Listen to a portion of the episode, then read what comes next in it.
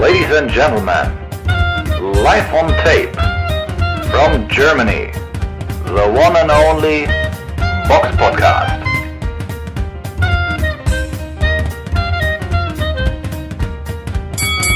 Hallo und herzlich willkommen zum Box Podcast Ausgabe 330. Es ist der 9.1.2022. Heute mit dabei der Eugen. Servus. Und zum ersten Mal in diesem Jahr auch mit dabei die Samira. Ja, hallo und frohes neues Jahr für alle, die ja, mich noch nicht gehört haben. Ich bin, bin ja das erste Mal jetzt dabei in diesem Jahr.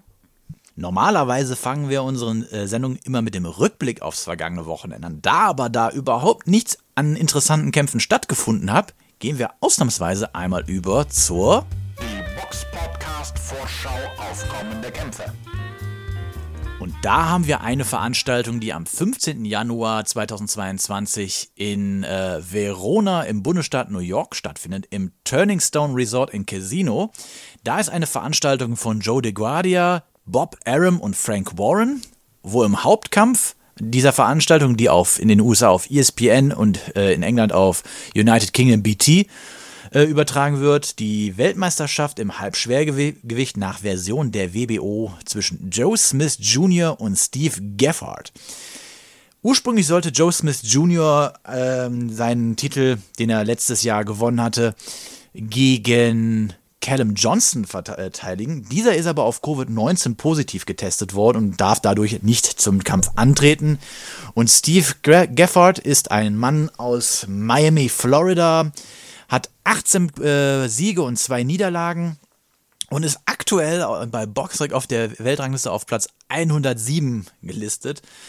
Und selbst in den USA ist er noch nicht mal in den Top 10. Ähm, ich würde fast schon mal sagen, der Mann ist, ich will jetzt nicht sagen, wie die Jungfrau zum äh, Kinder gekommen, aber äh, er hat jetzt wahrscheinlich wirklich gerade so die Chance seines Lebens, äh, da jetzt um eine, eine Weltmeisterschaft zu kommen, weil eigentlich sollte er jetzt eine Woche nach diesem Kampf äh, auf einem bei einem lokalen Kampf antreten und hat dann jetzt spontan die äh, Möglichkeit bekommen, gegen Joe Smith Jr. zu boxen. Äh, aber ich kann mir einfach beim besten Willen nicht vorstellen, dass Joe Smith Jr. ihm da eine Chance lässt, zumal der, der Titel frisch gewonnen ist und äh, Joe Smith Jr. sich gegen einen Boxer wie Callum Johnson vorbereitet hat. Das sollte es doch für so einen, na ja, für so einen Boxer der vierten Reihe wie Steve Geffard äh, eigentlich reichen. Aber, oder seht ihr da jetzt irgendwas, was ich nicht sehe? Nein, eigentlich nicht. Also, ja, eigentlich aus dem sehr interessanten Matchup, ne, mit einem der besten Fighter im Halbschwergewicht. Was sehr spannend war, ist jetzt halt eigentlich, muss man sagen, Stay-Busy-Fight geworden für Joe Smith Jr. Und natürlich kann das immer irgendwie nach hinten losgehen, wenn man den Gegner dann unterschätzt, aber er muss ja top vorbereitet sein. Und wenn der Stil jetzt nicht total awkward und merkwürdig ist von Geffrard, dann sollte er das eigentlich auch hinkriegen und ja, dann danach vielleicht einen wichtigeren Kampf kriegen. Ich denke, wir gehen alle mit Joe Smith Jr. So ist es. Dann kommen wir, weil wir ja auch jetzt nicht so wirklich was hatten, auch in der Vorschau. Das Jahr 2022 startet ja eher verhalten. Ähm, kommen wir zu den Hörerfragen. Zuhörer stellen Fragen und wir beantworten sie. Und da ist eine ganze Menge äh, bei uns reingekommen. Auch noch äh, eine Frage, die wir für Samira nochmal von der letzten Folge mit reinnehmen hier in die aktuelle Folge, zumal du ja auch äh, journalistisch tätig warst und bist. Äh, dadurch im Vergleich zu Eugen und mir natürlich auch mehr äh, persönliche Kontakte zu Boxern hattest. Ähm, da war eine Frage und zwar, welche persönlichen Begegnungen mit Boxern haben euch überrascht? Ja, genau. Auf YouTube wurde nochmal nachgefragt, dass ich die Frage nochmal beantworten soll. Ähm, ja, für mich ist es schwer, ich musste erstmal nachdenken. Wahrscheinlich habe ich immer noch ganz viele Sachen vergessen. Ähm, überrascht. Ja, weiß nicht, ob mich alles so überrascht hat, aber so an was ich mich erinnere, weiß ich nicht. Die größten Boxstars vielleicht, die ich getroffen habe, waren ähm, 2017 Wladimir Klitschko und Anthony Joshua. Das war in Köln bei RTL. Das war ein PR-Termin für Journalisten im Vorfeld ihres Kampfes. Und ja, überrascht hat mich vielleicht ähm, die Ghetto-Faust von Wladimir Klitschko, weil die so übertrieben groß war. war. Ich meine, aber er hat alle Journalisten so begrüßt, so mit Ghetto-Faust. Ähm, ja, da kommt einem die eigene Faust auch sehr mickrig vor. ja, Und ja, lustig, dass in Corona-Zeiten das jetzt so normal geworden ist, sich so zu begrüßen. er war seiner Zeit voraus. Ja, genau, er war seiner Zeit voraus. Okay, im Boxgym ist es auch schon oft so, da wird es oft so gemacht als Begrüßung, ganz normal. Finde ich auch nicht schlecht. Ja, also das waren halt das war halt beeindruckend, weil die Boxer einfach da schon zu der Zeit beides recht große Namen waren und dann in recht kleiner Runde dann mit ja englischen oder internationalen Journalisten dann da kurz saßen, dann einmal Englisch, einmal Deutsch dann getauscht wurde. Also es war einfach interessant, die beiden mal so zu sehen und beide haben auf mich sehr sympathisch gewirkt, auch Joshua ganz locker so. Aber das war jetzt natürlich kein Einzelgespräch, aber das Event an sich war ganz spannend, weil ich da auch ähm, Rüdiger May zum Beispiel getroffen habe. Mit dem habe ich mich auch ein bisschen unterhalten. Jean-Marcel Naatz war da. Da waren halt sehr viele so Leute aus der Boxszene. Und Johnny Nelson zum Beispiel hat mich überrascht, weil der so freudig auf Rüdiger May zu, zukam, sozusagen. Also die haben ja mal geboxt so. Ähm, Rüdiger May unterlag da in dem Kampf und haben sich sehr freundlich und herzlich so begrüßt, ein bisschen gequatscht. So, ja, das fand ich halt sehr irgendwie sehr nett, so sympathisch.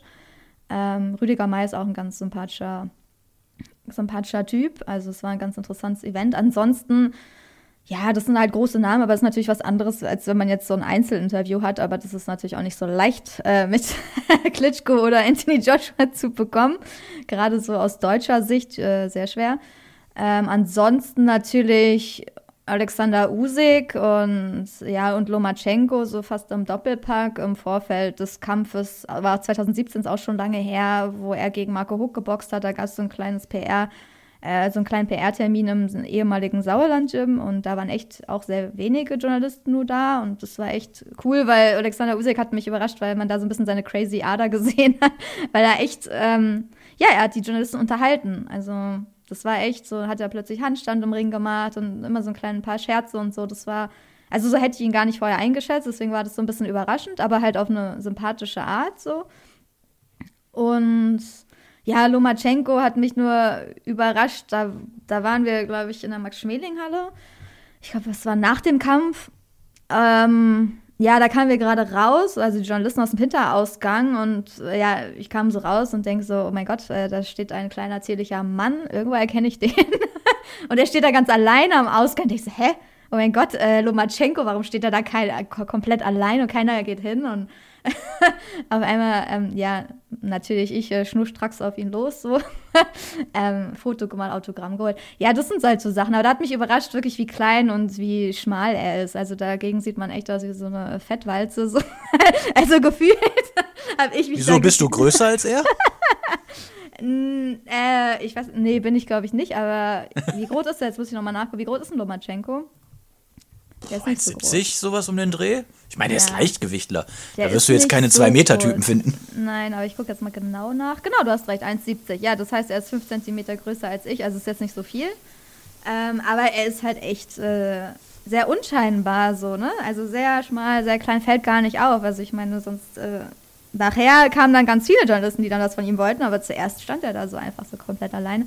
Auch ähm, sympathischer Typ, und sonst, also ich habe so viele, viele habe ich halt auch kürzer getroffen. Die Deutschen habe ich natürlich Rockstars länger so getroffen oder konnte mich mehr mit denen unterhalten, wie zum Beispiel Regina Halmich, die habe ich schon öfter in dem Gym getroffen, wo ich trainiere und die ist immer offen für ein Interview, auch für einen Mini-YouTube-Kanal und äh, ist immer höflich, immer nett, sehr professionell. Also da kann ich echt nur positive Sachen sagen. Ähm, mit der kann man sich halt dann auch mal ein bisschen länger so unterhalten. Cecilia Brekus war zum Beispiel auch noch in unserem Gym. Ja, die fand ich jetzt ein bisschen arrogant, so, aber das ist so meine Sicht. Aber einfach nur, weil sie sich dann auch nicht zurückgemeldet hat, zuerst so sagen, ja, ja, können wir machen, so mal ein Interview und so, und dann hat sie sich nie wieder gemeldet. ich dachte, sie, oh, da muss ich, wo du mir jetzt gerade sagst, mit Interviews in Deutsch. Da muss ich dann doch, ich weiß nämlich von einem, den du mal interviewt hast, und ja? der kommt auch in Deutschland immer als der Strahlemann rüber. Und ich muss wissen, ist er das auch so? Wer? Axel Schulz. Ach so, ja, genau, Axel Schulz. Den hast du ja auch mal interviewt, das weiß genau, ich. Genau, den habe ich auch schon öfter mal so. Es gibt so viele Leute in der Boxszene, die siehst du halt so mal nach Kämpfen, bei Presseterminen, in der Halle irgendwo und dann sagst du kurz Hallo und so. Ähm, Axel Schulz habe ich auch mal, glaube ich, irgendwas rauchen gesehen, auch in der VIP-Lounge, glaube ich, von irgendeinem Camp oder so. Also ich meine Zigarette oder eine Zigarre, ich weiß nicht mehr, was das war, hat mich auch überrascht. Äh, aber ähm, nee, der war immer, der ist immer offen, immer nett, ähm, immer eigentlich freundlich. Also den, da ich meine, sonst hätte er das Interview auch gar nicht gegeben. Ne? Da kannst du nach dem Kampf einfach mal kurz zu ihm, Axel, äh, hast du kurz Zeit für ein Interview, dann hältst du halt deine Handykamera irgendwie hin und dann redet er mit dir, ne? Und er weiß gar nicht, wer du bist. Also du musst jetzt da nicht irgendwie äh, großer Journalist sein, den jeder kennt, oder? Also, also ist das daher, so das Bild, was man von man ihm ja, hat, dass er so null ist er hat? auch. Er ist auch so. Also ganz offen und freundlich. Also Axel Schulz, echt, da kann ich auch nichts, äh, habe ich noch nie irgendwas Negatives erlebt. Genauso Cengiz Koch, Oktay Urkal, immer sehr freundlich, wenn man die trifft. Die haben manchmal auch in meinem Gym früher trainiert. Äh, Cengiz Koch habe ich da sehr oft früher gesehen, eine Zeit lang war regelmäßig da. Auch mit Kindern ist er mal sehr herzlich umgegangen. Also sehr, sehr coole Leute. Äh, sonst, ähm, Nikolai Valuev hat mich vielleicht mal bei einer Aftershow-Party überrascht, weil er echt äh, lustig getanzt hat, was man vielleicht auch nicht so erwartet hätte. Also, ja, und da waren dann auch Don King und Michael Buffer und so. Diese Leute hat man dann auch so ein bisschen alle mal kurz so gesehen. Und Muhammad Ali von Weitem natürlich, ne, bei seinem Kampf ähm, von seiner Tochter Leila, die 2005 in Berlin, habe ich dann auch mal gesehen, aber da war sein Gesundheitszustand schon echt nicht mehr gut und zwar eher so ein bisschen traurig. Ähm, ansonsten natürlich meine Interviews ja, ich kann jetzt auch gar nicht alle erwähnen. Auch Mahmoud Shah habe ich an, an seinen Anfängen bei Sauerland kennengelernt, äh, mit ihm ein bisschen so gequatscht und der war auch total sympathisch und nett so. Also von daher, so die meisten, mit denen ich so gesprochen habe, manche auch am Telefon, waren eigentlich freundlich. Und wenn nicht, dann sieht man das ja auf in meinen Videos, die ich äh, zuletzt gemacht habe bei K.O. und Co., wenn da manche nicht so freundlich waren, könnt ihr euch selbst ein Bild davon machen. ähm, ansonsten, ja, wen habe ich vergessen? Ah ja, natürlich Rocky habe ich vergessen, Graziano Rocky Gianni, weil ich vergesse so viel, ich müsste da eigentlich eine ganze Liste machen. Ich habe schon so viel, mit, da haben wir auch arbeitstechnisch ein bisschen zusammengearbeitet, als er in Berlin sein Gym hatte. Und der war auch immer umgänglich, also ich kann da auch nichts Negatives sagen, ehrlich gesagt. Auch sein Bruder also Graziano und Ralf, ähm, ja, natürlich mal immer ab und zu mal so einen Spruch raushauen, aber das ist im Boxgym auch irgendwie normal, dass man da mal sowas hört. Aber die haben nie irgendwas äh, gemacht oder gesagt, wo ich jetzt sagen würde, das war irgendwie total scheiße oder so. Also von daher, die waren immer, die waren halt die Rockies und ähm, ja, aber die waren auch recht cool so und ich bin froh, dass ich ihn kennenlernen konnte ja, das war so alles, was mir gerade auf Anhieb einfiel. Das ist, glaube ich, schon genug. Ähm, aber das sind ja nur meine persönlichen Meinungen und manche habe ich auch nur einmal getroffen. Manche würde ich gerne noch treffen. Oder mit manchen würde ich gerne noch ein Interview machen. Mal gucken, ob sich das mal irgendwann, ja, realisieren lässt. Aber ich arbeite da ja auch nicht mehr wirklich so. Außer dem Box-Podcast mache ich ja nicht mehr viel. Das andere ist alles Hobby.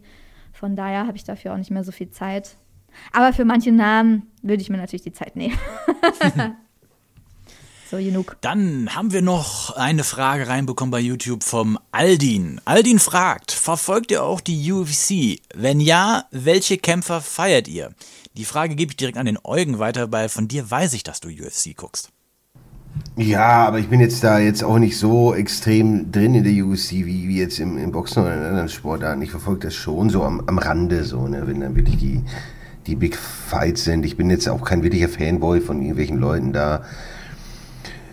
Grundsätzlich finde ich, find ich die Jungs von Dagestan halt, wie soll ich sagen, da habe ich schon ein gewisses, gewisses Fable für, ne? Weil es, das gefällt mir schon so. Aber, aber so im Großen und Ganzen ist es nicht uninteressant, aber es ist nicht so, dass mich die UFC jetzt so vollkommen in ihren Bann gezogen hätte oder so. Aber ich kann das vollkommen nachvollziehen, wenn man, wenn man das schaut. Also Boxen und UFC liegt ja jetzt auch nicht so weit auseinander und wenn man ein gewisses Interesse für hat, ist ganz normal. Also wenn, wenn die, wenn dann die, die großen Dinger so, ne? das, das schaue ich mir schon an. So, wenn, weiß nicht, wo Khabib gekämpft hat und sowas, das schaue ich schon. Aber, und grundsätzlich gefällt mir das auch, wie das so aufgemacht ist von den Kämpfen her, dass da nicht großes Drumherum, bla bla ist, sondern wirklich Kampf nach Kampf bei den Veranstaltungen. Und die machen halt schon im Gegensatz zum Boxen oftmals sehr, sehr viel anders und, und auch besser, muss man leider sagen.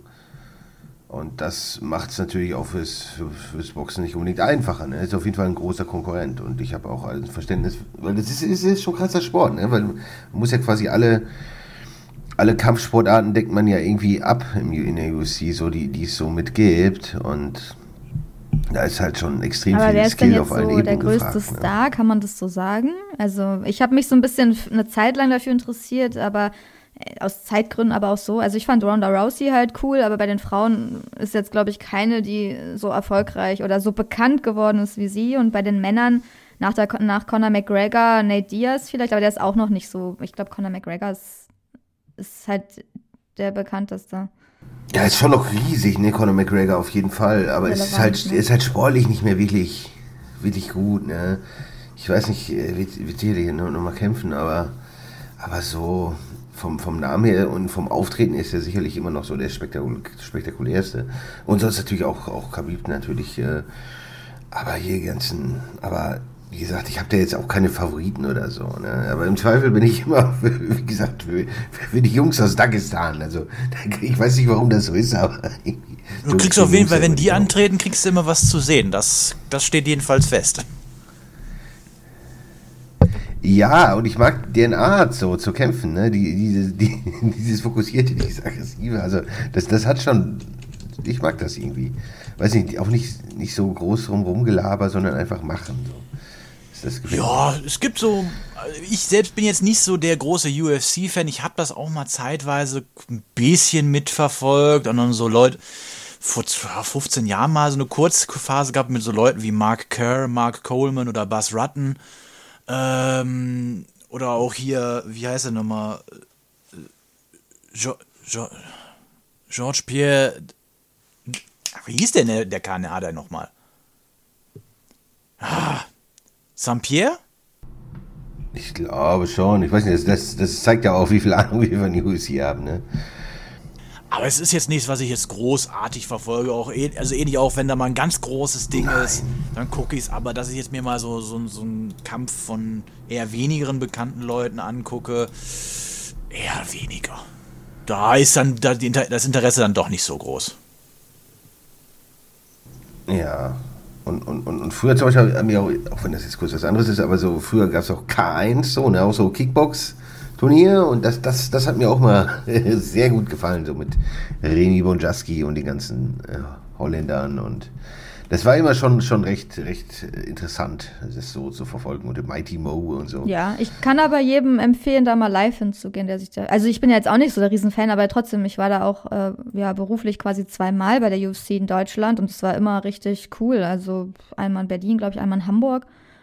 Und also als Live-Event ist es echt grandios. Also gerade so im Vergleich zum Boxen, so was man da so sieht, wie das so aufgemacht wird, äh, wie die ganzen Pressekonferenzen alles abläuft. Und also die ganze Show ist halt schon krass. Und da würde ich immer wieder hingehen. Also wenn das irgendwie jetzt so irgendwo ist, da muss ich jetzt auch nicht die Kämpfer kennen oder so, weil ich weiß, das Niveau ist hoch. Bei Männern wie bei Frauen, anders als halt im Boxen. Und ähm, ja, das kann mich immer begeistern. Von daher gucke ich mir das auf jeden Fall auch gerne an. Richtig.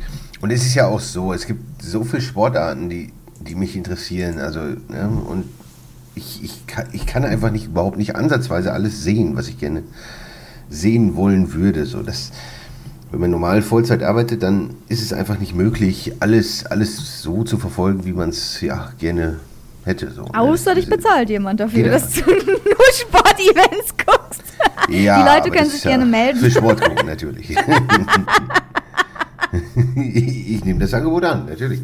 Aber ich weiß nicht, äh, ich habe, es gibt kaum Sportarten, die ich so vollkommen uninteressant finde. Cricket zum Beispiel ist so eine Sportart, die mich nicht begeistert. Baseball begeistert mich auch nicht sonderlich und da bin ich auch vollkommen planlos, aber, aber so allgemein Fußball, Basketball und so, das ist alles irgendwie, das sind alles Sachen, die ich halt schon recht intensiv verfolge und es ist überhaupt nicht möglich, da irgendwie ansatzweise wirklich sich da vernünftig reinzunörden. Das, das geht von der Zeit einfach leider nicht. Dann haben wir noch eine Frage, beziehungsweise zwei Fragen bekommen. Eine Frage war vom Detlef und die andere Frage war von Trakian. Beide Fragen laufen so ein bisschen aufs Gleiche hinaus, deswegen äh, lese ich sie jetzt einmal kurz nacheinander auf, ab. Und zwar, Detlef fragte, inwiefern interessiert euch momentan der deutsche Boxsport noch im Vergleich zu früheren Zeiten? Und Trakian fragte, wo seht ihr die deutsche Boxszene auf internationaler Bühne und mangelt es so sehr an Nachwuchs, dass es in diesem Bereich die Förderung hinterher im Vergleich zu den Ex-Sowjetstaaten? Woran liegt das? Wenn man zum Beispiel äh, zum Nachbarn der Niederlande rüberschaut, die im Kickboxen, Thai-Boxen zur absoluten Elite gehören, obwohl die Einwohnerzahl geringer ist als in Deutschland. Ist Deutschland ein reines Fußballland geworden? Oh, das ist eine gute Frage. Das kommt mir aber auch ein bisschen alles bekannt vor. So Fragen haben wir ja in den letzten Jahren öfters beantwortet. Ähm, nur, dass sich halt die Jahreszahl irgendwie ein bisschen ändert und auch dann dadurch so ein bisschen der Blick auch da drauf. Wenn man überlegt, so vor fünf, sechs Jahren, da haben wir ja schon gedacht, dass das deutsche Boxen steht vom Niedergang. Und wenn man in 2022 dann so guckt, denkt man, was, die gibt's immer noch? Ähm, also auf die Frage vom Detlef einzugehen, der deutsche Boxsport im Vergleich zu früheren Zeiten, das muss man schon eher genauer definieren. Was sind frühere Zeiten? Die 90er? Die 2000er? Die 2010er Jahre? Boah. Ja, er meint wahrscheinlich die guten Zeiten, würde ich mal sagen. Ja, dann reden wir ja hier von den 90ern und Anfang 2000ern. Das waren die noch wirklich guten Zeiten. So, ich würde sagen, die richtig guten Zeiten waren vorbei, so 2010. Kann man das sagen? Ja. Aber es ist ja auch eine persönliche Frage, ne? Also wie dich der deutsche Boxsport, ich weiß ja nicht, ob dich der deutsche Boxsport irgendwann mal mehr interessiert hat als jetzt, so, das ist ja auch. Äh, ja. Also früher hat, also äh, es, ich will es hier nicht negativ klingen, verstehe mich da nicht falsch, aber äh, aus Deutschland kommt also rein sportlichen Wert halt im Laufe der letzten Jahre immer weniger, was in irgendeiner Form vorne relevant ist. Klar, ich gucke mir gerne mal eine deutsche Meisterschaft an, wenn sie als, auch als deutsche Meisterschaft deklariert ist, kein Problem. Aber ich sehe halt nicht, dass da in irgendeiner Form irgendein Player ist, sei es ein äh, Boxer, sei es ein Promoter, ähm, der jetzt einen legitimen Weltmeister eines legitimen Weltverbandes hervorbringen könnte. Ja, so kann man es ausdrücken. Aber ich weiß nicht, ob es nur da, also natürlich ist es ein großer Fakt, so dass der Erfolg, aber ich glaube, da spielt noch viel mehr eine Rolle. Also da spielen auch die Events eine Rolle, da spielen auch die Gesichter am Boxen eine Rolle, spielt auch die Presse eine Rolle dass es ja, gar nicht ja. mehr relevant ist. Kein Player, ist. kein Promoter. Ja, meine ich, aber dafür musst du ja nicht Weltmeister sein. Ich weiß nicht, ob jetzt alle früheren Weltmeister jetzt unbedingt die besten Boxer der Welt waren. Ne? Die waren halt trotzdem Nein. beliebt. Also ich meine, ich sage ja nur ein legitimer Weltmeister ja. eines legitimen. Also du kannst natürlich, wenn du jetzt sagst, ich glaube jetzt nicht, dass Arthur Abraham damals der beste Mittelgewichter der Welt war, aber er war halt vorne mit dabei und das war ja auch zu dem Zeitpunkt, kann man sagen, zu Recht ähm, du musst ja noch nicht mal unbedingt Weltmeister sein oder ein guter Europameisterschaftstitel auch, aber es, es fehlt halt einfach die sportliche Klasse, um so weit nach vorne zu kommen und in irgendeiner Form auch die Massen zu unterhalten. Ja, bei Abrahams äh, Glanzzeit muss man natürlich sagen, er war in der Diskussion zumindest drin, um, um den weltbesten Boxer im Mittelgewicht. Weil damals, wen es gab, dann Jermaine Taylor, Kelly Pavlik, vielleicht am Ende noch, weiß es ich, ja, Pavlik, aber dann Ne? Aber man hat schon ihn genannt, auch international. Ne? Hat man ihn beachtet. So. Und, und, und, und dieses Kaliber ist momentan ja gar nicht da. Und das ist, ist schon ein Problem. Und ist auch nicht in Sicht. Also wir, natürlich haben wir mit äh, Abbas Baru oder Kulchai so Leute, die sicherlich auch die guten Leute herausfordern können und denen zumindest einen ordentlichen Kampf liefern können, aber das ist auch fast schon alles dann, ne? An, an, an Spitzenpositionen, die wir so bekleiden können momentan im Boxen.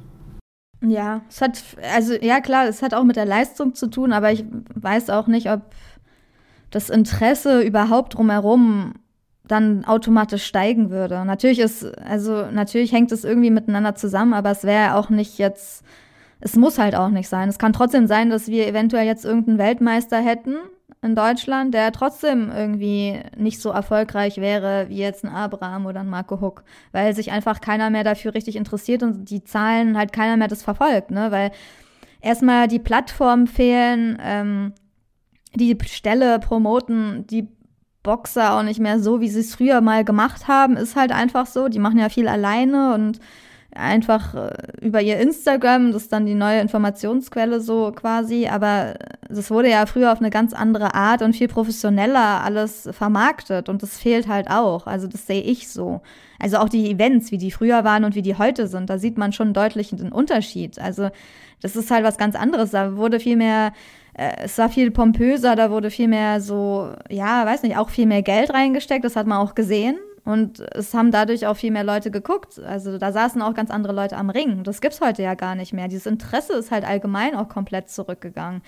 Und ja, das ist halt so ein bisschen, das ist alles irgendwie komplett anders geworden. Wenn du heute zum Boxen gehst oder das früher, ich meine, früher hattest du da Muhammad Ali am Ring, so. Ich meine, Leila Ali hat in Deutschland geboxt, so das ist alles schon so lange her. Ich würde mir wünschen, dass es wieder kommt, dass auch so ein Usyk in Deutschland boxt oder durch die World Super Series, Boxing Super Series.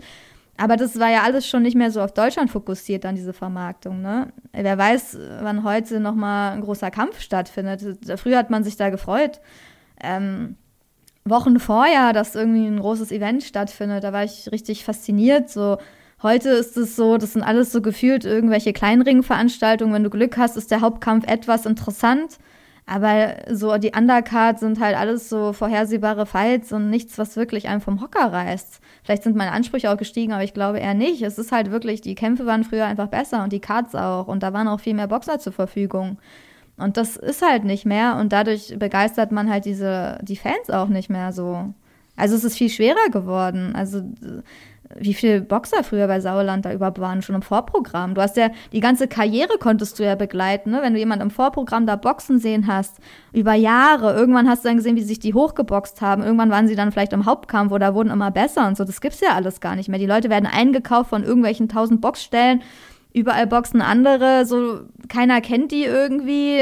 Und ja, also wer, wer soll sich dafür begeistern? So und Stars gibt's halt in Deutschland nicht, dass du nur für den einen Namen zum Boxen gehst, ne? Wenn da jetzt wie früher Klitschko, das ist egal, wer auf der Undercard boxt, da gehst du halt hin, weil Klitschko boxt. Aber das gibt's halt nicht mehr. Wer soll das machen? Das schafft auch kein Kulkai und das schafft auch kein Barau, würde ich zum jetzigen Zeitpunkt einfach sagen. Auf jeden Fall nicht so eine Halle voll zu machen wie die Klitschkos. Also egal, ne? Das ist halt, das hat sich komplett gewandelt. Und das sind viele Faktoren, die da ähm, mit reinspielen und auch die Presse, so außer die Boxpresse, nimmt den Boxsport gar nicht mehr wahr, wenn man sich da mal umguckt. Also kaum noch. Es läuft so am Rand, aber eigentlich interessiert sich keiner mehr dafür. Also habe ich so, oder? Also ich meine, Nö, so ist ein bisschen, so. ist doch so. Wo tauchen die auf? So ab und zu mal, aber so richtig, so bei Talkshows. Ich meine, wie oft waren die Klitschkos bei Beckmann eingeladen? Also das war echt äh, Standardprogramm. Nach jedem Kampf irgendwie haben sie da ihren Kampf da, äh, auseinandergenommen danach, oder? Also das war, das, sowas gibt's halt nicht. Aber ich meine, du könntest auch nicht mehr so viele Boxer zu Beckmann einladen. Jeder wäre dafür vielleicht auch nicht, also den gibt's eh nicht mehr, also als Show. Aber ich meine, da, da kannst du auch nicht jeden hinsetzen, ne? Und dazu gehört dann auch irgendwie Medientraining irgendwie, dass die Leute das bekommen, aber dadurch, dass sie jetzt ihr eigenes Geld für sich selbst ausgeben müssen, ähm, ja, sind die dazu gar nicht in der Lage. Das kann sich ja jeder irgendwie, ja, unsere, unser Interview mit äh, Feigenbutz zu anhören, wie viel man da so verdient und was da, was man da alles selbst bezahlen muss. Also das ist ja, das ist gar nicht mehr möglich, so auf diesem Niveau das zu machen in Deutschland, würde ich einfach mal so sagen. Und das ist halt echt traurig. Also mein Interesse ist auch extrem abgefallen. Also ich bin ja noch die, die hier im Boxpodcast die Fahne hochhält für den deutschen Boxsport, weil ich einfach den schon wahrscheinlich so jahrelang verfolge und da mehr drin bin und da einfach sehr viele Kämpfe so auch live gesehen habe. Aber ich muss ehrlich sagen, dass meine Begeisterung von früher extrem geschrumpft ist.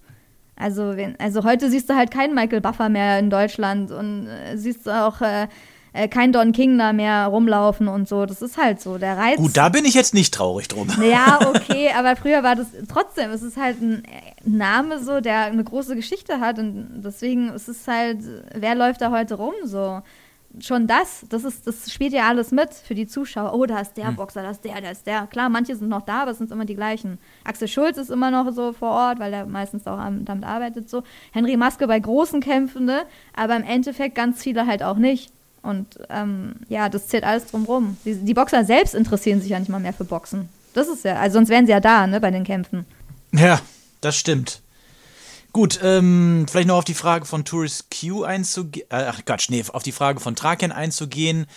Ähm, ja, die Förderung, ich vermute mal auch einfach, dass auch da haben wir ja schon ein paar Folgen gemacht, so, es muss eine gute Förderung im Amateurbereich geben, weil nur durch eine gute Grundausbildung kannst du halt auch, also, oder was heißt nur, aber die äh, Wahrscheinlichkeit, dass wenn du eine gute Grundausbildung gehabt hast, äh, steigert natürlich auch dann die, die Wahrscheinlichkeit, dass du ähm, auch im Profisport äh, erfolgreich sein kannst. Aber es müsste halt von, ich glaube, das ganze System Boxsport in Deutschland müsste so ein bisschen äh, erneuert werden. Und wenn jetzt schon das olympische Boxen vor dem aussteht, dann überlegt man sich wahrscheinlich auch nochmal dreimal, ob man den Amateursport vielleicht noch irgendwie fördern möchte, wenn es da noch niemals da irgendwie Goldmedaillen äh, bei Olympia zu holen gibt. Aber das, das ist jetzt, glaube ich, so ein umfassendes Thema, da könnten wir, glaube ich, eine ganze Folge zu machen. Ja. Ähm, Glaube ich Truth Q hat bei uns, äh, hat uns auch mal wieder eine Frage gestellt. Mit wem würdet ihr bei Vitali Klitschko gegen Wladimir Klitschko gehen? Also beide zu ihrer stärksten Zeit, die sich aber nie ge nicht gekreuzt hat. Als Vitali seine beste Zeit hatte, war Wladimir noch sehr verwundbar. Als Wladimir, mit Hilfe von Stuart, seine Prime erreichte, war Vitali nicht mehr in seiner. Dazu könnt ihr euch gerne das aktuelle Video von Rumis Corner auf YouTube reinziehen, in dem er seine Einschätzung abgibt. Und ich muss sogar sagen, er hat gute Argumente, auch wenn er einige taktische Aspekte, die beim Kampf bei eine Rolle spielen könnten, nicht mit einzieht. Das ist natürlich eine gute Frage. Wann war die äh, Prime von Vitali? Wann war die Prime von Wladimir? Und vor allem muss man ja auch überlegen, wie setzt man das an? Beide, wenn gleich, beide gleich alt sind oder wirklich so äh, zu jeweils seiner Prime?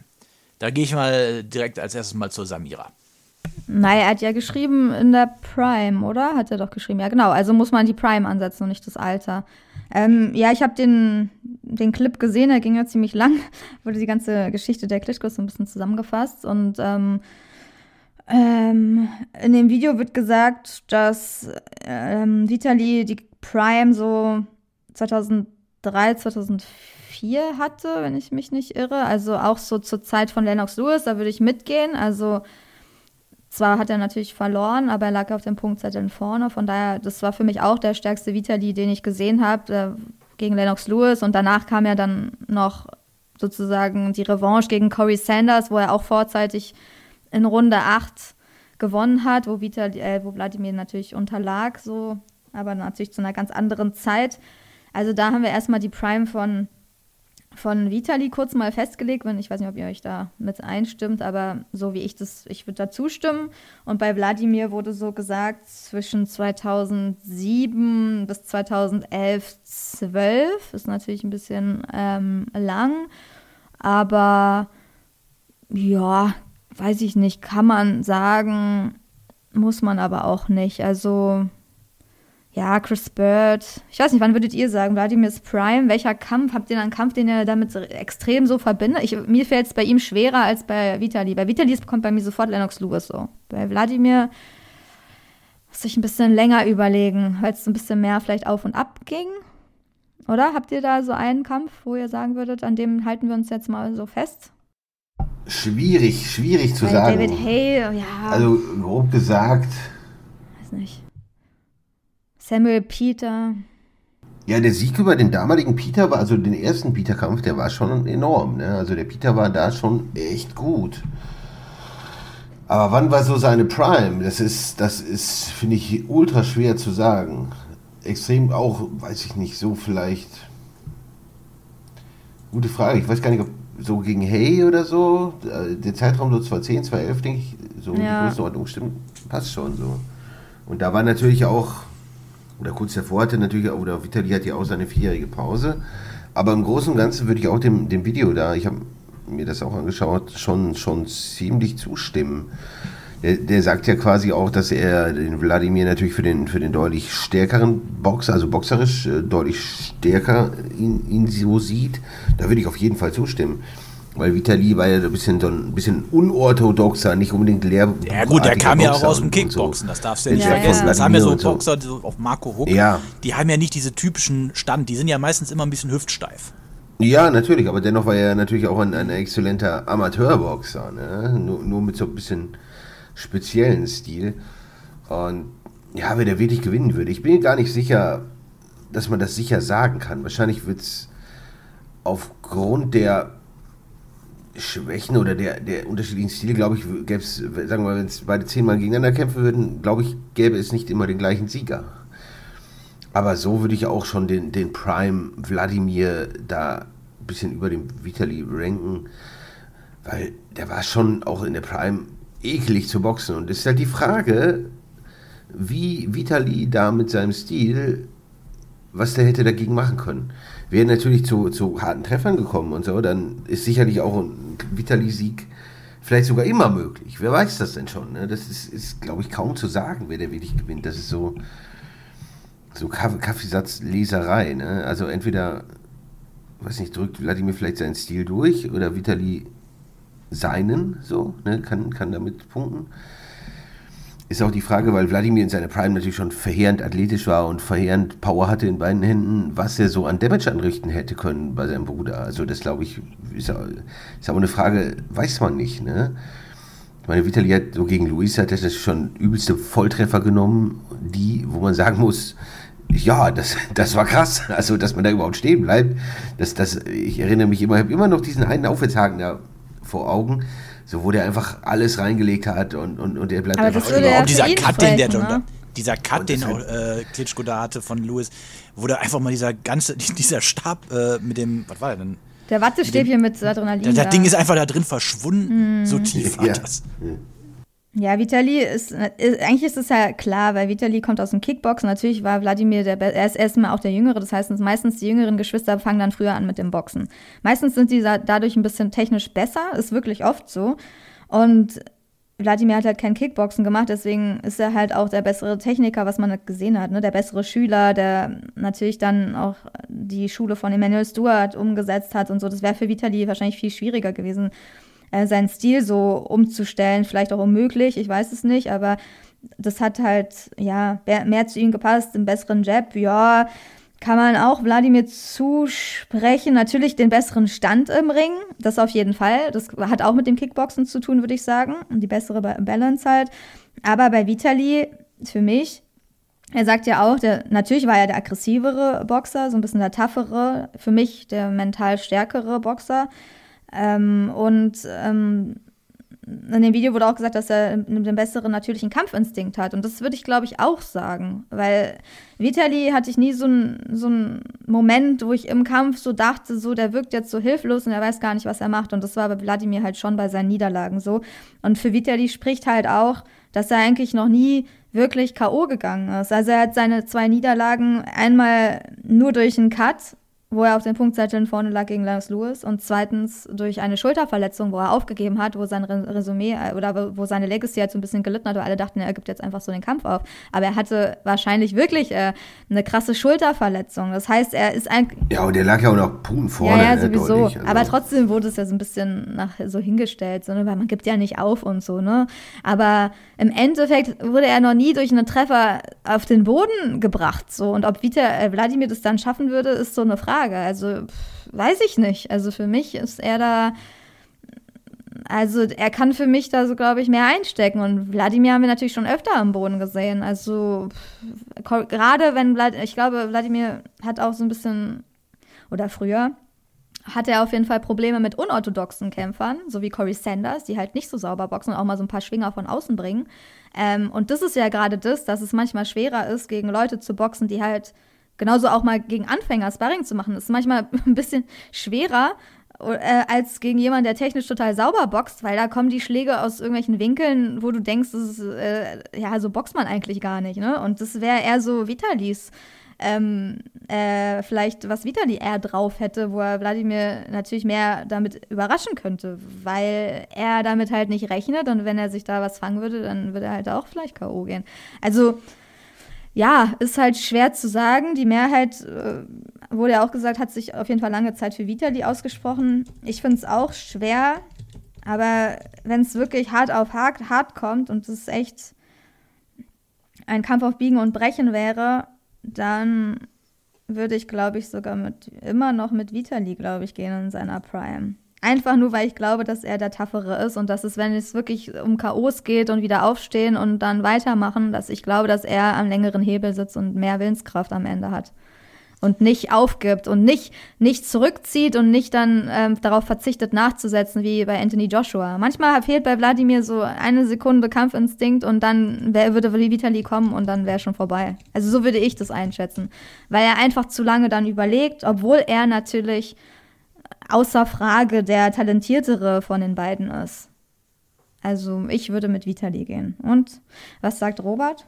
Ich sag auch noch Vitali, weil Wladimir gegen Boxer, die größer waren als er oder gleich groß, nie seinen Kampfverhinderungsstil so durchsetzen konnte, wie er das bei Boxer machen konnte, die kleiner waren als er. Und äh, grobes Beispiel, Mario Schwach hat er zwar nach Strich und Faden vermöbelt, konnte aber jetzt nie diese Verhinderungstaktiken wie dieses Drauflehnen etc. anwenden, wie er das äh, bei kleineren Boxern gemacht hat. Ja, ja, ist schwierig zu sagen, aber wir werden den Kampf äh, ja nie sehen. Haben wir auch nicht gesehen, was auch sehr verständlich ist. Und ich meine, wer würde es schon seine, welche Brüder boxen schon in einem echten Kampf gegeneinander? Das kann, ich kann mir das auch gar nicht vorstellen eigentlich. Äh, gab es, glaube ich, letztens mal, glaube ich, in Japan oder aber so. aber eigentlich ist es merkwürdig, oder? Also ich würde es oh. auch nicht machen. also Brüder der Schwester. Vor allen Dingen, die Klitschkos wissen ja ungefähr, denke ich mal, wer von ihnen beiden wo die Vorteile hat, weil die früher bestimmt mal Sparring längere Zeit gemacht haben. Aber ich weiß nicht, ob die sich jetzt wirklich mal hart richtig vermöbelt haben. Vielleicht als sie sehr jung waren. Später glaube ich nicht mehr. Aber ich glaube, innerlich wissen sie, wer von beiden wahrscheinlich den Kampf gewinnen würde. Nur sie würden es natürlich nie sagen, weil sie natürlich den anderen Bruder nicht irgendwie ähm, blöd dastehen lassen wollen. Aber ich glaube, sie wissen es. Oder können sich das so erahnen, weil wenn man Sparring gemacht hat, ungefähr kann man das einschätzen. Ja. Dann haben wir noch eine Frage bekommen vom OA oder OA bei YouTube und der fragte, würdet ihr den Prime Roy Jones Jr. im Schwergewicht gegen Evander Holyfield, Alexander Usyk, Anthony Joshua und Tyson Fury erfolgreich sehen? Pff, der Mann ist 1,80 Meter. Und gegen den Tyson Fury und Anthony Joshua so einen kleinen Mann? ja, also mal rein, also Roy Jones Jr. in den 90ern, das war ein Traum mit anzusehen. Als der da, äh, ich sag mal, vom Mittelgewicht bis Halbschwergewicht und so, was der da gemacht hat, das war einfach nur traumhaft mit anzusehen. Aber gegen einen 120 Kilo Tyson Fury, der sich ähnlich schnell bewegen kann. Kann ich. Nee, nee, nee. Kann ich mir nicht vorstellen. Auch nicht gegen Anthony Joshua, der, der schlechter ist als ein Fury. Nee, kann ich mir einfach nicht vorstellen. Auch schon gegen Usyk wird es schon ganz schön so ein bisschen körperlich. Weiß ich nicht, sehe ich da immer noch einen kleinen Unterschied, ne? Ja, ja, auch ein Holyfield, äh, der ja auch ein hochgefutterter Schwergewichtler war. Der kam ja auch ursprünglich aus dem Cruisergewicht. Äh, da schon eher. Da schon eher, weil da die jetzt nicht so großen Unterschied. Ich meine, Holyfield ist, glaube ich, acht oder neun Zentimeter größer, also auch der kleinste von den genannten. Und hat nicht, ist zwar ein erstklassiger Boxer, aber hat dann doch nicht das Repertoire eines Roy Jones gehabt. Da kann ich mir das schon eher vorstellen, dass die da irgendwie, dass das gehen würde. Aber bei allen anderen, nee. Ein klares Nein. Da ist dann einfach die, die Körperlichkeit äh, ein zu großer Faktor. Ich schließe mich an. Gut, dann kommen wir zu den Nachrichten. Die Box Podcast Nachrichten. So, und dann haben wir einmal die große Nachricht aus deutscher Sicht. Mahmoud Shah verliert seinen Titel Champion in Recess bei der WBA. Ich wusste gar nicht, dass das überhaupt ein Titel sein kann, den, äh, den man erlangen kann, sondern einfach nur ein Status. Aber gut, wie es denn auch sei. Äh, zu lesen war bei Bild die Fakten. Don King ersteigerte den Kampf für eine Million Dollar und erwarb somit das Austragungsrecht für den Kampf, der am 29. Januar 2021 äh, geplant war. Ach ja, stimmt. Ja, ja. Die, ich, war, war gerade schwer überlegen, aber es stimmt, das war ja diese, diese komische, dubiose Veranstaltung in Florida. Genau. Gewesen. Chart zu Bild. In diesem Sinne ist Don King als Ausrichter des Kampfes mein Arbeitgeber. Er hätte mir einen unterschriebenen Kampfvertrag zuschicken müssen. So hätte ich dann ein P1-Visum beantragen können. Aber, Don, aber King schickte keinen Vertrag. Eine Klage gegen King läuft bereits. Aber auch der Weltverband bekommt von Schar sein Fett weg. Der Kölner.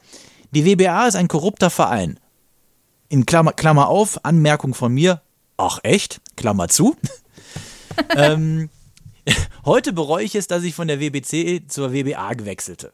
Kein Vertrag, kein Visum. Die WBA entzog Char einfach den Titel, einfach den Titel Champion in Recess. WBA-Champion Trevor Bryan soll jetzt gegen Jonathan Gaidry antreten. Ja. ja, also, ja, das ist irgendwie wie so eine Posse, die immer weitergedreht wird. also, die immer, also irgendwie, das hört auch nicht auf. Okay, jetzt hört es jetzt hört's wahrscheinlich auf, aber da läuft ja noch die Klage. Wer weiß, wie erfolgreich das sein wird. Aber im Endeffekt, Don King hat das sehr gewieft gemacht, hat jetzt einen Weltmeister für sich und ähm, ja, natürlich ist es klar, dass er dass ja Chan natürlich, wenn er keinen Arbeitsvertrag kriegt, quasi keinen Arbeitsnachweis, dass er dann auch kein Visum dafür bekommt, da Geld zu verdienen, dass ja, dass das natürlich dann nicht hinhaut, ne, dass das dann mit Absicht so geplant war. Ja, äh, was soll man da sagen? Das ist halt Don King, oder? Also. Aber dieser Satz, die WBA ist ein korrupter Verein. Sag bloß, wer hätte das gedacht? Ja, es hat wahrscheinlich, äh, außerdem, Mahmoud Shah hat ja auch jetzt nicht hinter sich irgendwie so eine einflussreiche Box-Promotion, die sich da für ihn einsetzt. Ne? Das ist halt, so ein, Don King ist in Amerika, da kennt da wahrscheinlich immer irgendjemand von den Weltverbänden noch von früher und so. Er ruft da einmal an, dann wird es da abgesprochen und ja, das ist da ganz klar, dass da jeder deutsche Boxer da ganz schlecht dastehen würde, glaube ich. Also das ist jetzt nicht nur bei Char so, sondern wenn er Glück hat, kriegt er irgendwie eine Entschädigungssumme ausgezahlt durch die Klage, aber ja, ob er, der Titel ist halt weg, aber was ist der Titel auch wert? So Weltmeister im Ruhestand, ich weiß nicht, klar, man kann sich damit brüsten, so. Selbst dieser WBA-Titel, den Trevor Bryan, Bryan, trägt, ganz ehrlich, der ist nicht die, also die, dieses Dokument oder der ist nicht äh, das Geld wert, was die Tinte drauf gekostet hat. Ja, ja, natürlich. Also das ist halt. Das ist sportlich absoluter Müll. Muss man ganz einfach sagen. Jetzt, äh, es ist Müll. Komm. Hier wird, also das hat, das hat schon ein Niveau. Wir regen uns ja schon oft über deutsche Veranstaltungen auf. Ähm, aber das ist absoluter Müll. Das ist ein Trevor Bryan dagegen. Ja, klar, äh, den kennt ja auch niemand. Den kennt, ja, den kennt wahrscheinlich in dem Bundesstaat noch keiner, noch nicht mal jemand. Also das ist absoluter Müll gewesen. Äh, das interessiert ja auch keinen im Endeffekt. Auch in Amerika wird es keinen interessieren, ob jetzt Trevor Bryan da gegen Jonathan Goodry irgendwie boxt. Das ist halt, der kann sich dann zwar Weltmeister nennen, aber im Endeffekt so wirklich relevant ist das auch nicht für die amerikanische Boxszene. Das ist halt nur so ein Status so für die Presse, die keine Ahnung hat, dass du dich da hinstellen kannst mit irgendeinem Gürtel so. Aber im Endeffekt nimmt das ja keiner ernst, oder? Also ja. Und, und äh, King kann sich dann da hinstellen und ein paar Fähnchen schwenken.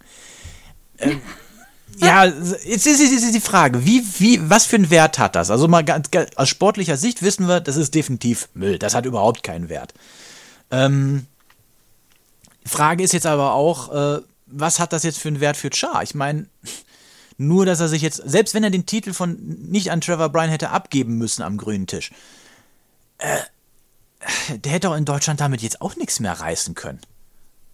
Oder sehe ich da jetzt irgendwie einen Markt für den, äh, oder übersehe ich da jetzt irgendeinen Markt für den? Ja, ich glaube nicht, dass es da um das Sportliche geht. Ich glaube, da geht es wirklich eher um Selbstdarstellung und um Sponsoren bei sowas. Und Sponsoren kennen sich ja meistens nicht so gut im Boxen aus.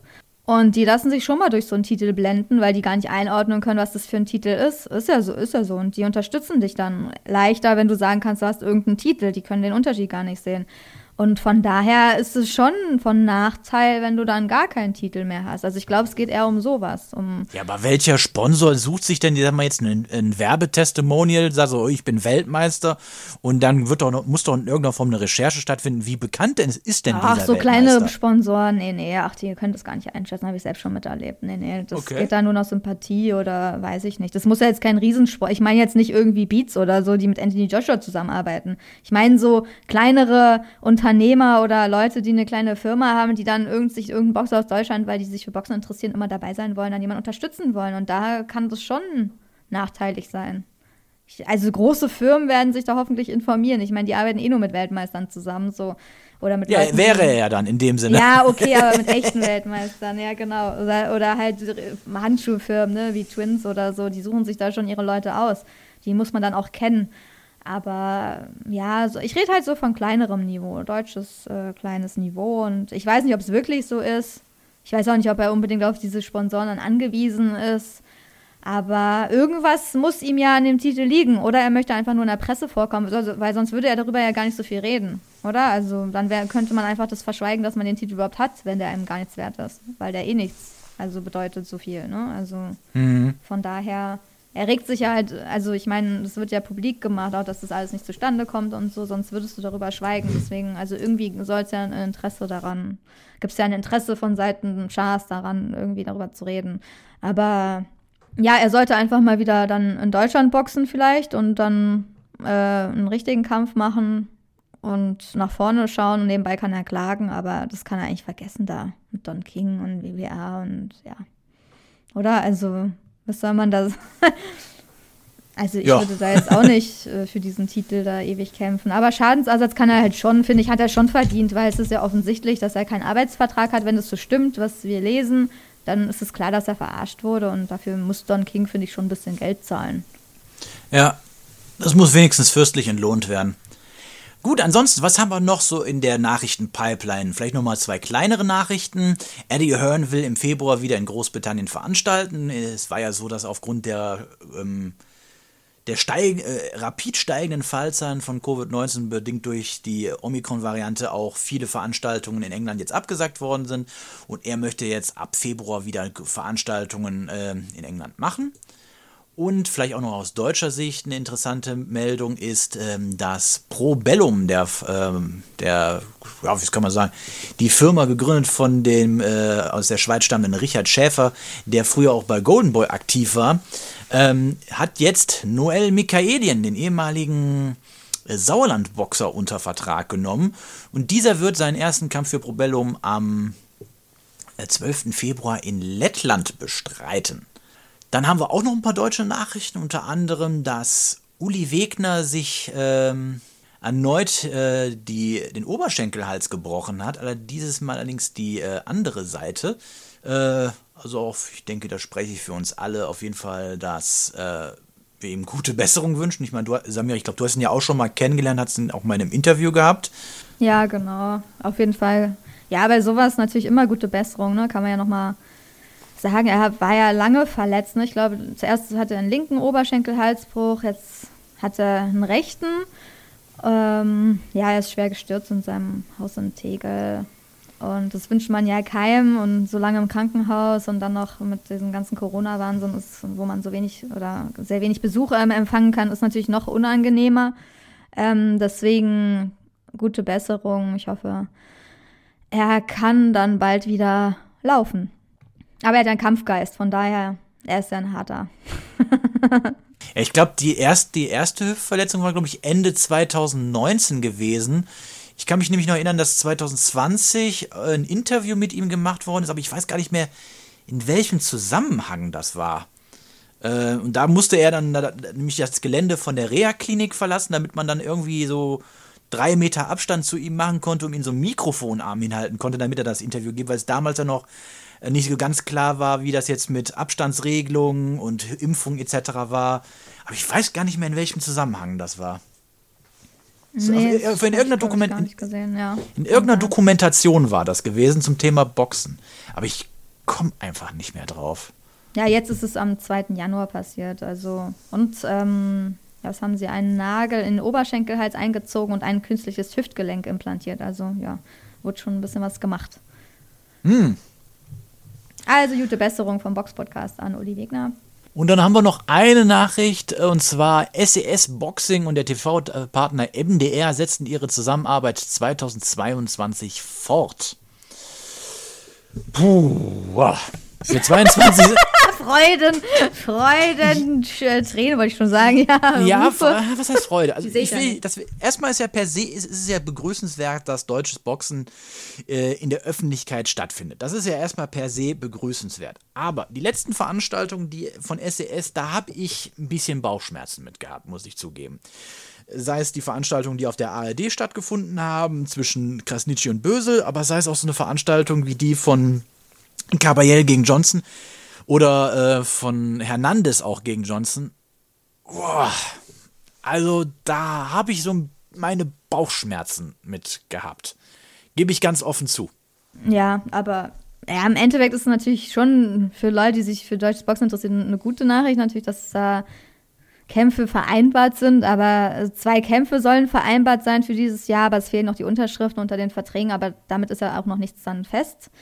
Mhm. Und von daher, es wurde dann auch bei Bit Plus noch darüber geredet, dass ein Highlight für 2022 ähm, auch das mögliche Duell halt zwischen Agit Kabayel und Marco Huck erwähnt wurde oder sein könnte.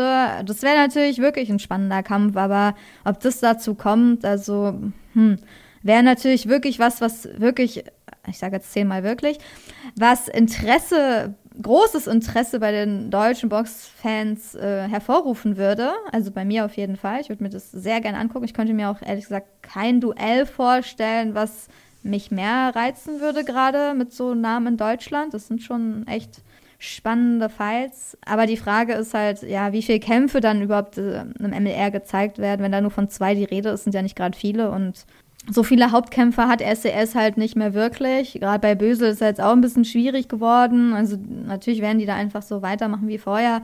Was da jetzt mit Krasnitschi noch passiert und ob die noch überhaupt noch mal gegeneinander kämpfen aber damit wird man jetzt auch äh, keinen deutschen Fan begeistern, wenn Bösel die ganze Zeit gegen irgendwelche Unbekannten seinen Titel verteidigt. Ne? Also von daher sind das alles, ja. Aber ein Highlight, ja, es wäre schön, wenn da mehr Highlights dann zu sehen wären. Also dann Vielleicht nochmal cool. darauf einzugehen, von Hook gegen Caballel, da hatten wir ja auch mal eine Nachricht gehabt. Das war, glaube ich, Anfang September ja, haben wir genau. das schon gemacht. Und äh, allein schon an den Klickzahlen, das ist eine der besten Folgen, die wir bisher hatten, so von den Klickzahlen bei YouTube, soweit ich das jetzt mal spontan einsehen kann. Also das Interesse an so einem Kampf wäre definitiv da. Das hat natürlich auch mit der Gewichtsklasse zu tun. Das darf man halt auch nicht vergessen. Die Deutschen ja. lieben einfach das Schwergewicht. Es ist einfach so. Und die meisten interessieren sich dafür am meisten, auch wenn es manchen nicht gefällt, aber es ist halt so. Und Agit Cavallel ist halt auch mitten noch, äh, ist noch jung, frisch so. Und Marco Huck hat einen riesen Namen und äh, tut noch so, als, ist er jung, als wäre er jung und frisch. Man weiß es halt nicht so genau, aber es wäre halt sehr spannend, so, weil man fragt sich ja, was kann Hook da noch reißen und wie gut ist Caballel äh, schon oder braucht er noch Zeit und so, ne? Es ist halt so ein bisschen, oder hat er Probleme so mit so einem Stil von Hook. Ähm, von daher wäre das, also da sind so einige Fragezeichen in diesem Kampf. Aber um das, ich glaube, es dauert anscheinend sehr lange, diesen Kampf zu, auszuhandeln und deswegen spricht es wahrscheinlich nicht dafür, dass der schnell kommt. Ne? Also sonst hätten sie den ja schon angekündigt oder verkündet. So. Ja, aber Caballé ist auch jetzt nicht dafür der bekannteste, dass er auch der aktivste im Ring ist. Ähm, da ja, kann ja. man mal passieren, dass er so einmal im Jahr kämpft. Und was so die letzten Jahre war, war alles eher überschaubarer äh, Qualität gewesen. Also. Ja, er muss einfach Hook, mal drauflegen. Und, und mal ganz ehrlich, Hook ist jetzt ist ein Cru eigentlich ein Cruiser-Gewichtler, der ja in seiner Physis gegen auch gegen leichte Schwergewichte ähm, durch in seiner äh, damaligen Form gut bestehen konnte. Sehen wir zum Beispiel den Kampf gegen äh, Povetkin. Aber streng genommen ist doch, ist doch Hook eigentlich schon, wir sind jetzt im Jahr 2022, ist der doch eigentlich schon seit sechs, nee, acht, fast acht Jahren eigentlich über dem Zenit. So mit 30 hatte der so seine, glaube ich, seinen Peak und dann war, und seitdem ging es doch nur noch abwärts. Seitdem er bei Sauerland raus ist. Ja, aber meinst du, deswegen ist der Kampf jetzt uninteressant? Also würdest du sagen, der wird da von Agit Kabayel äh, hart K.O. geschlagen? Also ich meine, was ist jetzt das Resultat? Nee, also, das nicht, da das, das nicht, aber ich würde, ich, das sage ich jetzt nicht, aber ich glaube auch nicht, dass Marco Huck heute der Prüfstein für Agit Kabayel ja, sein wird, klar. den er bräuchte. Ja, das auf jeden Fall. Also, das ist klar. Ich meine, der letzte Kampf von Marco war gegen Dennis Lewandowski, dürfen wir uns noch dran erinnern. Der war. Und den hat der zehn Runden stehen lassen. am 29.08.2020. Also, Marco Hook ist überhaupt nicht im Training. Ich meine, das, kann, das können, können alle bei Instagram verfolgen, gefühlt immer im Urlaub. Also, der macht Training so für sich und wenn er Spaß hat, glaube ich. Also, so richtig ernst nimmt er das sowieso nicht. Ähm, deswegen, also der Favorit ist natürlich, muss Agit Kabayel sein, weil er erstens auch jünger ist, zwar natürlich auch nicht so aktiv. Er hat seinen letzten Kampf gegen Kevin Johnson am 5.6.2021 gemacht, auf jeden Fall aktiver als Hook. Ja, immer konnte er halt auch nicht beeindrucken, so, ne? Manchmal hat er Schwierigkeiten, aber ich glaube, es lag auch viel so ein bisschen an Verletzungen. Gegen Chisawa war auch ein sehr enges Ding, also da war ich jetzt auch nicht so überzeugt von diesem Sieg. Hat er Glück gehabt, ähm, ein bisschen auch. Und ja, danach, also er muss halt mehr boxen und es wäre schön, wenn das mal dazu kommt, weil ich meine, er ist noch der interessanteste Hauptkämpfer, den sie bei SES haben. Deswegen, wen wollen sie da sonst hinsetzen? So, ne? Roman Fress oder so weiter. Ich glaube, zieht nicht so gut wie Agit Kabayel, würde ich jetzt einfach mal so sagen. Und das hat Das natürlich richtig. viel mit der Gewichtsklasse auch zu tun. Mit auch, aber auch Agit Kabayel ist viel bekannter auch. Also man muss dann auch irgendwann mal den Bekanntheitsgrad nutzen, ne? Und dann ihn nach vorne schieben, wenn es gesundheitlich geht. Und er kann ja nur so besser werden. Und so ein Kampf gegen Hook würde ihn halt noch bekannter machen, auch wenn er, ja, ist halt so. Okay, wenn er verliert, ist natürlich schlecht so, aber trotzdem, jeder würde ihn dann trotzdem noch mehr kennen. Damit beenden wir diese Folge und falls ihr noch Fragen habt oder Anmerkungen, schreibt sie uns in die Kommentare, schreibt uns Nachrichten bei Facebook, Instagram, YouTube oder äh, postalisch. ähm, genau, Nee, schickt uns eine, Brief, eine Brieftaube. wir hören uns dann beim nächsten Mal wieder. Bis dahin, bleibt gesund und macht's gut. Tschüss. Ciao. The one and only Box Podcast. New episodes every week. Follow us on Facebook, Instagram, YouTube, iTunes Music and Spotify. Box Podcast Boxpodcast.de